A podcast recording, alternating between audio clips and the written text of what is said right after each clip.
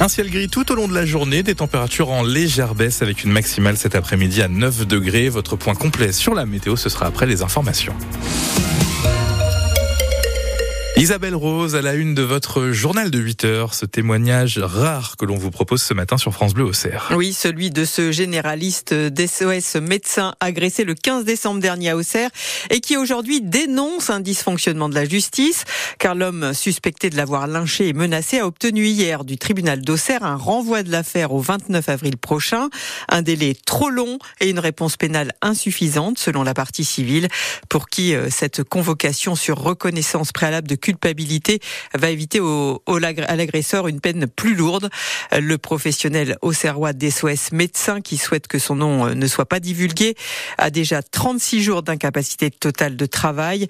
Il se sent aujourd'hui abandonné par la justice et par l'ordre des médecins. J'ai mal. J'ai mal par les coups reçus, par la réponse que la justice donne. Je ne discute pas la procédure, mais je pense qu'un médecin est là pour soigner les gens, qu'un médecin sacrifie sa vie, sacrifie sa famille pour aider les autres. Un médecin est frappé, il souffre, il est seul, en réponse, on fait une comparution sur reconnaissance préalable de culpabilité, dite CRPC. C'est protéger le prévenu, c'est négliger le médecin, et sous prétexte qu'un avocat ne veut pas répondre à une réquisition ou qui veut être payé, on repousse l'audience, et non pas en correctionnel, mais encore en CRPC. Je trouve que le médecin n'a plus de valeur en France, alors que les malades ont besoin de médecins. Moi, je voulais être soulagé aujourd'hui. Je voulais tourner la page. Aujourd'hui, je souffre encore. Vous avez l'impression d'avoir été abandonné?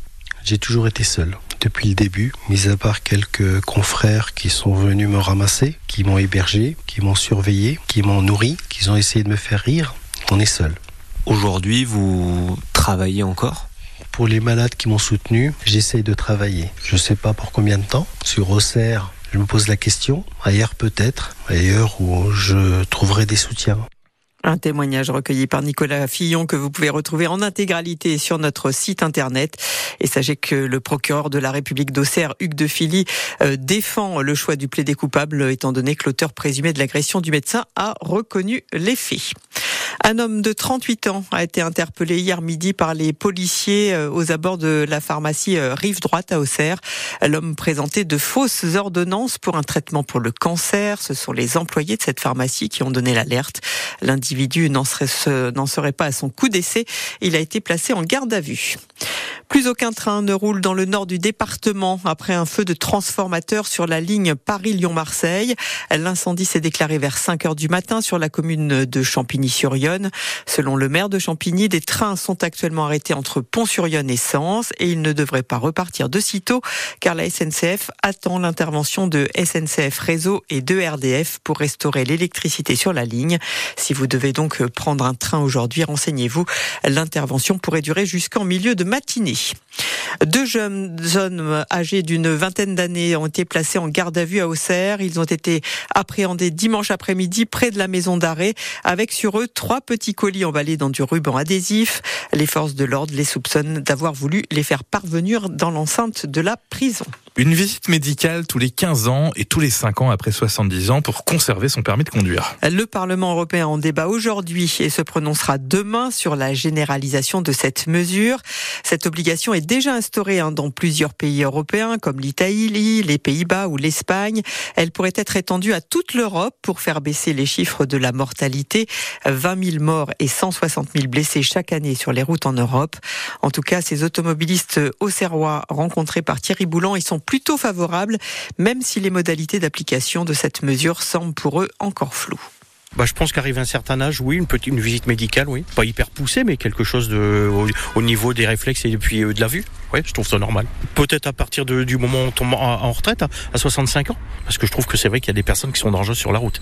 Les autoroutes à contresens, ou alors les ronds-points, euh, ou même des fois sur la route, quoi. Pas rouler très vite et tout, ça peut être aussi une source de danger aussi. Les médecins, ils vont être d'accord pour faire des certificats médicaux comme ça tous les quatre matins? Ils ont déjà pas le temps de faire des consultations normales. Faut aller chez le médecin Est-ce que ça sera remboursé? Est-ce qu'on a un recours après? Est-ce qu'on peut le contester? Je ne sais pas. Faut voir par rapport aux statistiques des accidents et tout, voir si c'est réellement ça, quoi. Après, il y a des anciens qui conduisent bien, il y a des jeunes qui conduisent pas très très bien. Et c'est surtout le respect des autres, en fin de compte, euh, c'est surtout ça qui est important.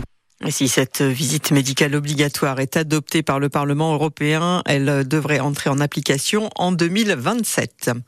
Attention, si vous empruntez aujourd'hui le boulevard du 11 novembre à Auxerre, des travaux, des travaux vont perturber le stationnement et la circulation toute la journée de la rue du Temple jusqu'à la rue d'Aigleny. Il est 8h05 sur France Bleu Auxerre. Votre journal Isabelle Rose se poursuit. Le modem dans Lyon devrait changer de président. Michel Crouzet brigue la présidence du parti dans le département le 9 mars en remplacement de Pascal Henria, président depuis 17 ans. Le mouvement démocrate compte une quarantaine de membres et depuis sa création en 2007, il était présidé dans notre département sans contestation par Pascal Henria. Un départ forcé de la tête de son parti alors que l'intéressé ne cache plus ses ambitions pour la mairie d'Auxerre en 2026, Renaud Candelier. Je n'ai aucune amertume, tente de faire croire Pascal Henria qui parle de petits amusements fratricides et décide de ne pas se représenter s'il ne fait plus l'unanimité.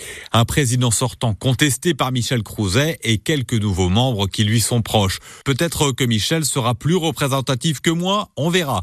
L'ex-député reproche en tout cas au président sortant d'avoir été trop auxerrois et elle assure que le modem manque de représentants ailleurs dans Lyon.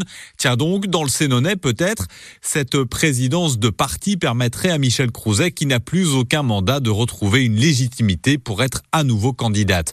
Pascal Henria assure de son côté qu'il se concentre sur les élections à venir et sans le dire sur les municipales à Auxerre. Et finalement, il se dit que ne plus être président d'un parti, c'est peut-être un bon moyen d'ouvrir son futur électorat. En tout cas, l'élection à la présidence du Modem, ce sera le 9 mars dans Lyon. Le plan de sauvegarde de Casino validé hier par le tribunal de commerce de Paris ne changera rien pour les 180 salariés des entrepôts Isidis à Auxerre. Ils attendent toujours un éventuel repreneur. Ces salariés espèrent limiter le nombre de licenciements économiques secs grâce à la négociation de leur plan de sauvegarde de l'emploi début avril.